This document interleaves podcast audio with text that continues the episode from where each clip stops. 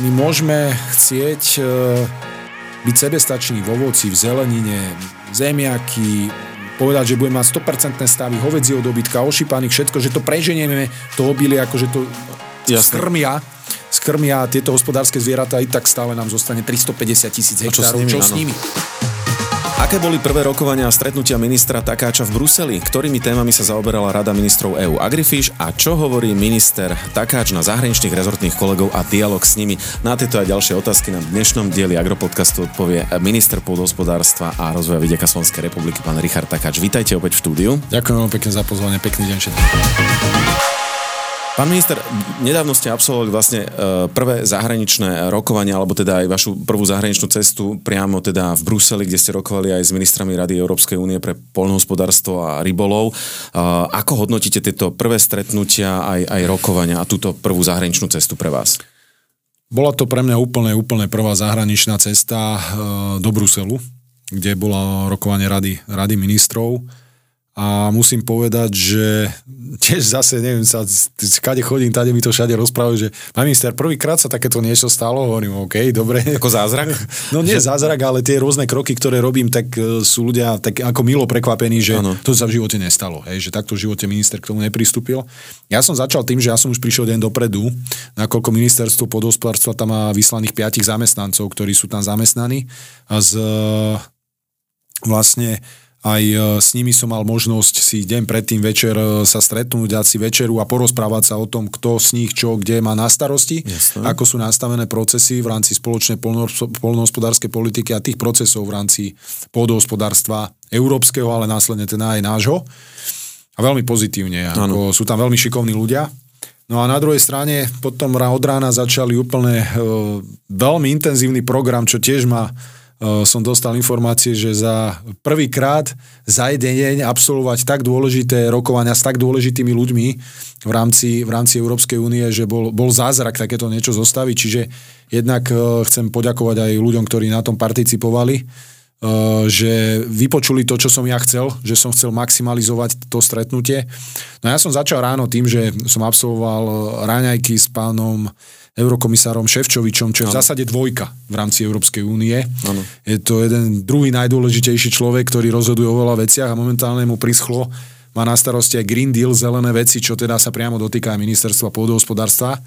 A som rád, že veľmi konštruktívna diskusia, sme sa dohodli aj na spolupráci a v zásade som dostal aj také uistenie, že pokiaľ by sme prišli s nejakými inovatívnymi mm-hmm. rôznymi projektmi, ktoré sú také zaujímavé v, na, v rámci Európskej únie, tak mohli by sme byť e, ako také, také pilotné projekty, uh, ktoré by on vedel zastrešiť. Čiže zase hľadáme niekde nejaké iné finančné prostriedky a nejaké zaujímavé rôzne projekty, ktoré by sme prieniky v rámci aj.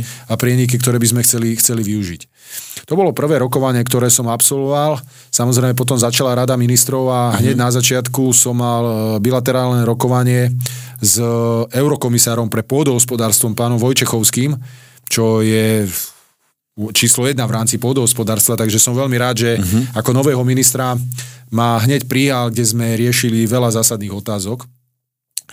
Jednak, čo som bol milo prekvapený, že mi dal úplne za pravdu uh-huh. a tiež povedal, že je to reálny problém a to je to, že my e, budúci rok v máji oslavíme 20 rokov vstupu do Európskej únie.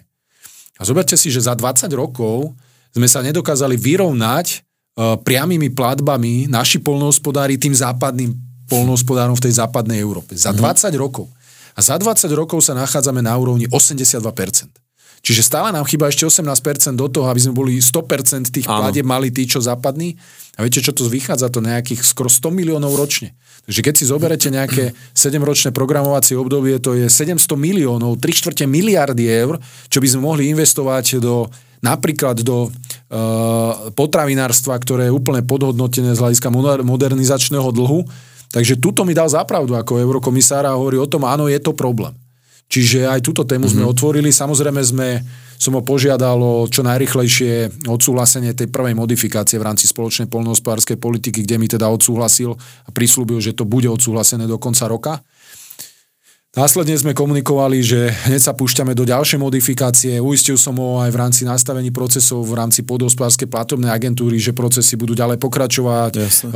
Agentúra sa bude digitalizovať, bude nastavovať transparentné a procesy tak, aby, aby boli vlastne úplne transparentné.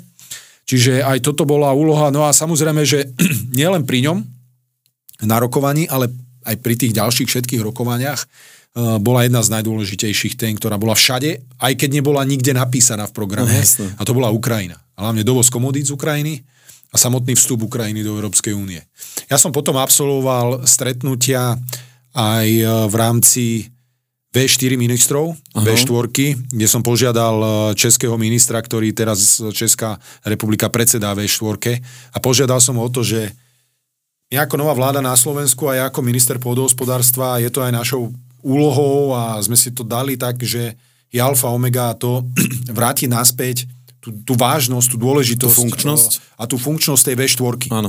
Tá V4 proste združuje štyri krajiny, ktoré relatívne tvoria veľkú masu spolu a vedia proste buchnúť po stole v tej Európskej únii. Ja som rád, že pán minister Českej republiky zvolal toto a veľmi konštruktívna diskusia v rámci zasadnutia.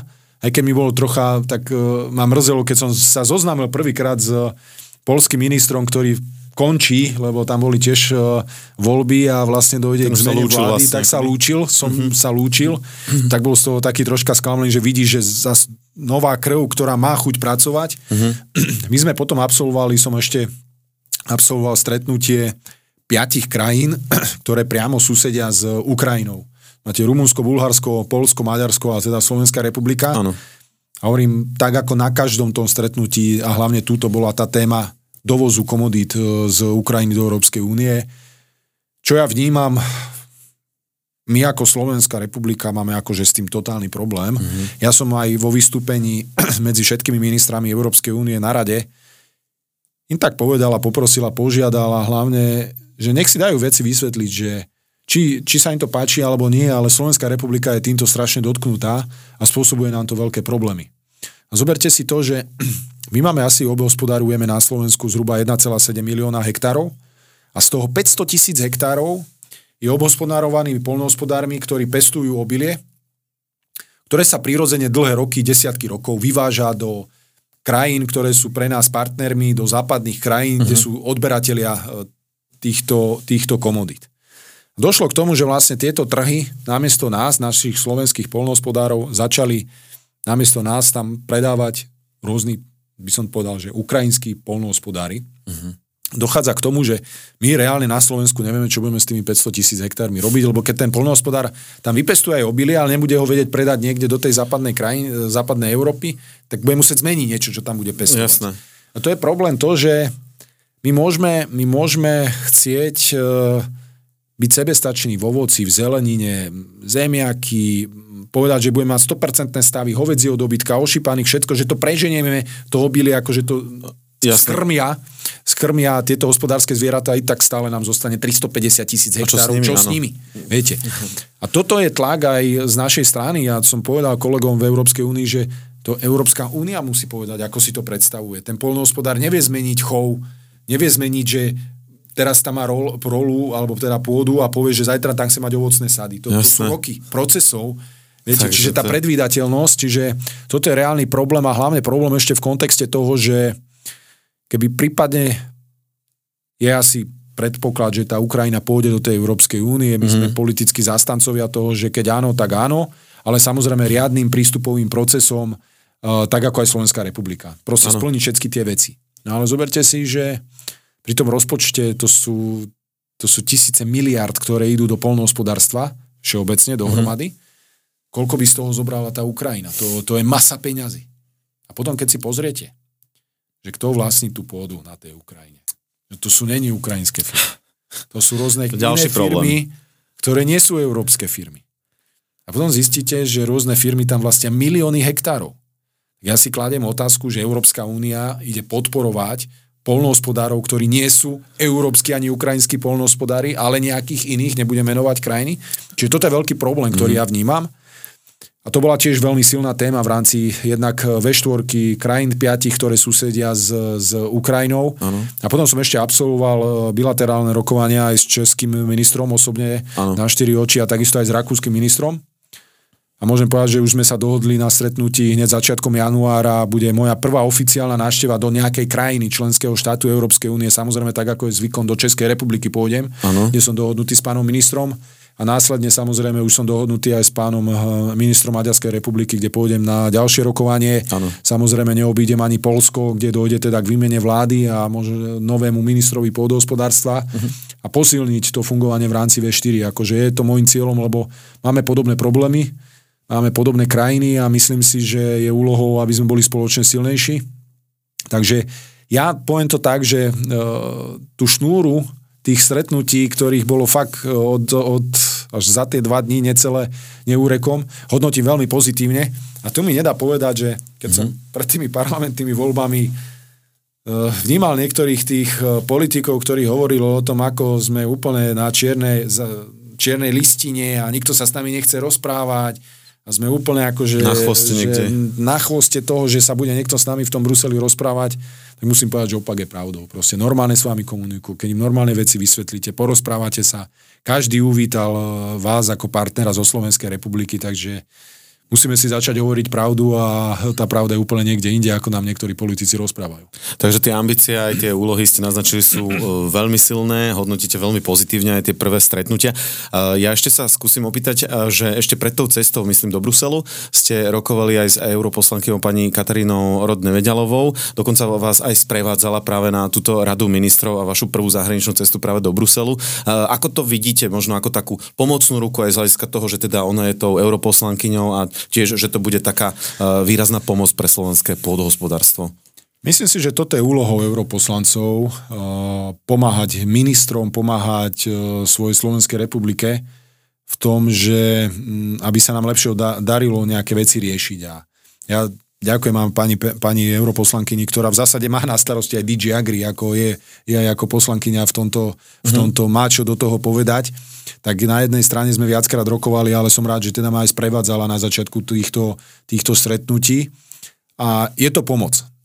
Mňa veľakrát mrzí, keď si prečítam niekedy vyjadrenia niektorých europoslancov, ktorí v zásade robia kroky proti vlastnej krajine, proti vlastnej Slovenskej republike. Sú to poslanci zo Slovenska robia kroky na to, ako aby čo najhoršie bolo na tom Slovensku a toto je pre mňa nepochopiteľné a preto o to zvlášť viacej ďakujem eh, pani, pani Rod Nevedalovej, ktorá to poňala úplne inak a v zásade vytvorila aj tie rôzne cesty a možnosti na vzájomnú komunikáciu na tej európskej úrovni. Častokrát sa teraz v súvislosti aj s tou novou spoločnou polnohospodárskou politikou hovorí o rôznych opatreniach, ktoré možno naši slovenskí polnohospodári budú mať ťažké na aplika- aplikovanie alebo, alebo budú narážať, že nie úplne jednoducho dokážu e, ich nastaviť v rámci svojho hospodárenia na, na svojich e, pozemkoch alebo pri svojom, pri svojom hospodárení, či už s tou živočišnou výrobou. E, bude aj toto vašou nejakou takou úlohou alebo ambíciou nejakým spôsobom s tou úniou nastaviť aj za pomoci treba partnerov v rámci V4 alebo aj s pánom eurokomisárom alebo pani europoslankyňou? Tak e, my momentálne predchádzajúce vedenie ministerstva poslalo do Bruselu prvú modifikáciu, do ktorej v zásade po konzultáciách e, nášho ministerstva aj spolu s e, zástupcami polnohospodárov zhodnotili vzájomne, že nevieme už do toho vstúpiť a preto sme začali robiť všetky kroky na to, aby sa to čo najrychlejšie odsúhlasilo, aby to bolo v platnosti od 1. januára. Samozrejme, zároveň sme sa dostali a dohodli navzájomne na komunikácii, že nie od začiatku januára začneme pracovať na tej druhej modifikácii, uh-huh. lebo prax ukázala e, nejaké problémy, ktoré vzýšli jednak z tých biopásov, biopásov v tých polnohospodárských podnikoch, kde reálne počas roka nemôžu do toho zasiahnuť a potom tam máte buriny pomaly vyššie, vyššie ako ste vy, hej.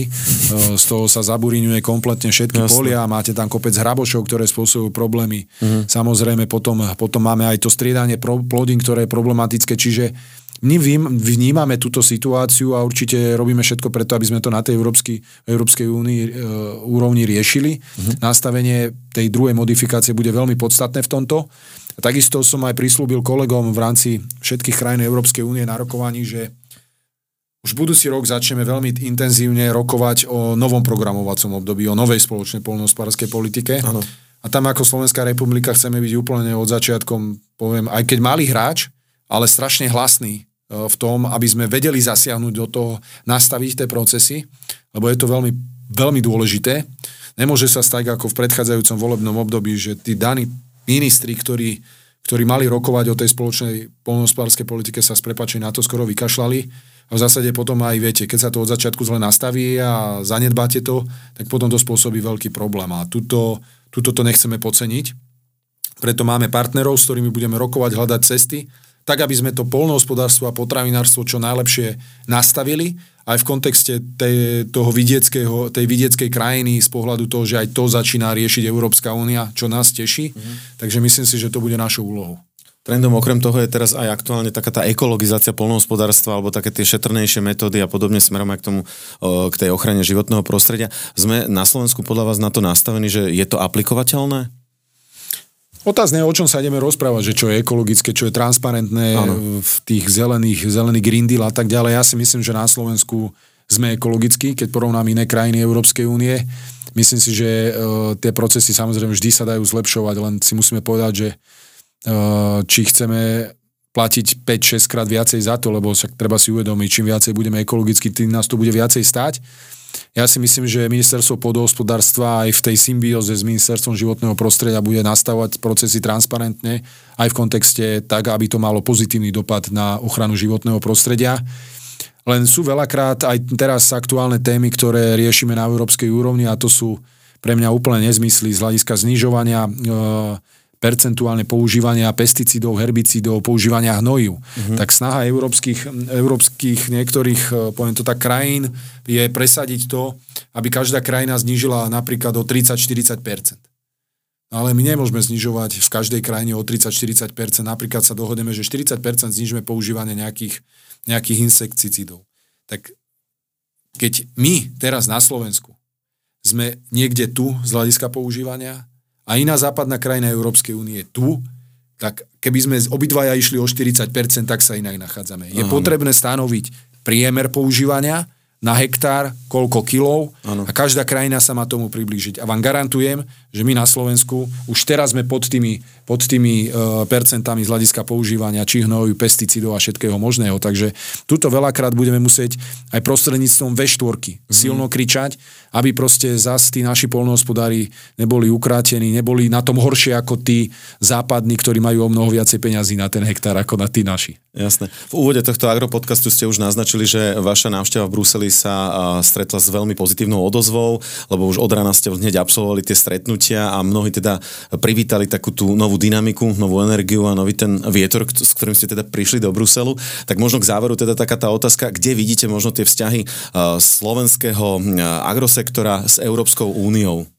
Ja si myslím, že pokiaľ budeme ďalej pokračovať na ministerstve, tak ako sme to naštartovali aj z pohľadu tej, toho sociálneho dialogu, komunikácie, hľadanie dobrých riešení a pokiaľ budú tie rokovania v Bruseli pokračovať v takom duchu, ako sme ich naštartovali ten prvý krát a takto by to išlo celé 4 roky, tak si myslím, že Európska únia si môže povedať, že Slovensko je partner, ktorý vie čo povedať, má hlavu a petu, vie aj si presadiť veci a hlavne v dôsledkom na to, aby ten vidiek, tá krajina fungovala, aby sme tú potravinovú sebestačnosť eh, zvýšili. Myslím si, že toto je úloha ministerstva a verím, že sa nám to podarí. Povedal host tohto agropodcastu, minister pôdohospodárstva a rozvoja vidieka Slovenskej republiky, pán Richard Takač. Ďakujeme veľmi pekne za vaše informácie, aj za účasť a želáme všetko dobré. Ďakujem veľmi pekne, ešte raz všetko dobré. Agropodcast môžete sledovať na všetkých známych podcastových platformách. Agropodcast trendový doplnok súčasného pôdohospodára.